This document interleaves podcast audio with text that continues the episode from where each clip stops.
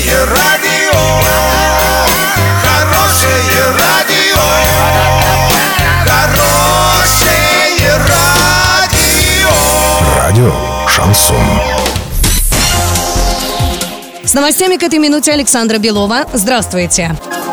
В нескольких школах Орска не соблюдается мера безопасности. Это стало известно после прокурорской проверки. В учреждениях образования должны работать охранники тех компаний, которые имеют соответствующую лицензию. Не везде это требование соблюдают. В некоторых образовательных учреждениях имеются недостатки в системе видеонаблюдения. Кроме того, на территорию ряда школ могут незаметно проникнуть посторонние, ведь заборы и ограждения поломаны. За все эти нарушения руководителям школ выдано 9 предписаний. Теперь они обязаны устранить нарушения.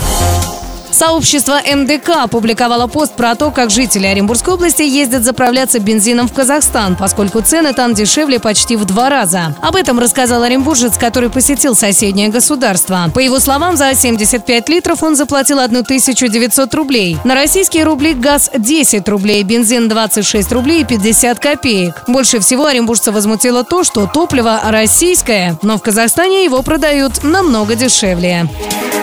Доллар на сегодня 63.05, евро 71.40. Подробности, фото и видео отчеты на сайте урал56.ру. Телефон горячей линии 30 30 56. Оперативные о событиях, а также о жизни редакции можно узнавать в телеграм-канале урал56.ру. Для лиц старше 16 лет. Александра Белова, радио «Шансон Ворске».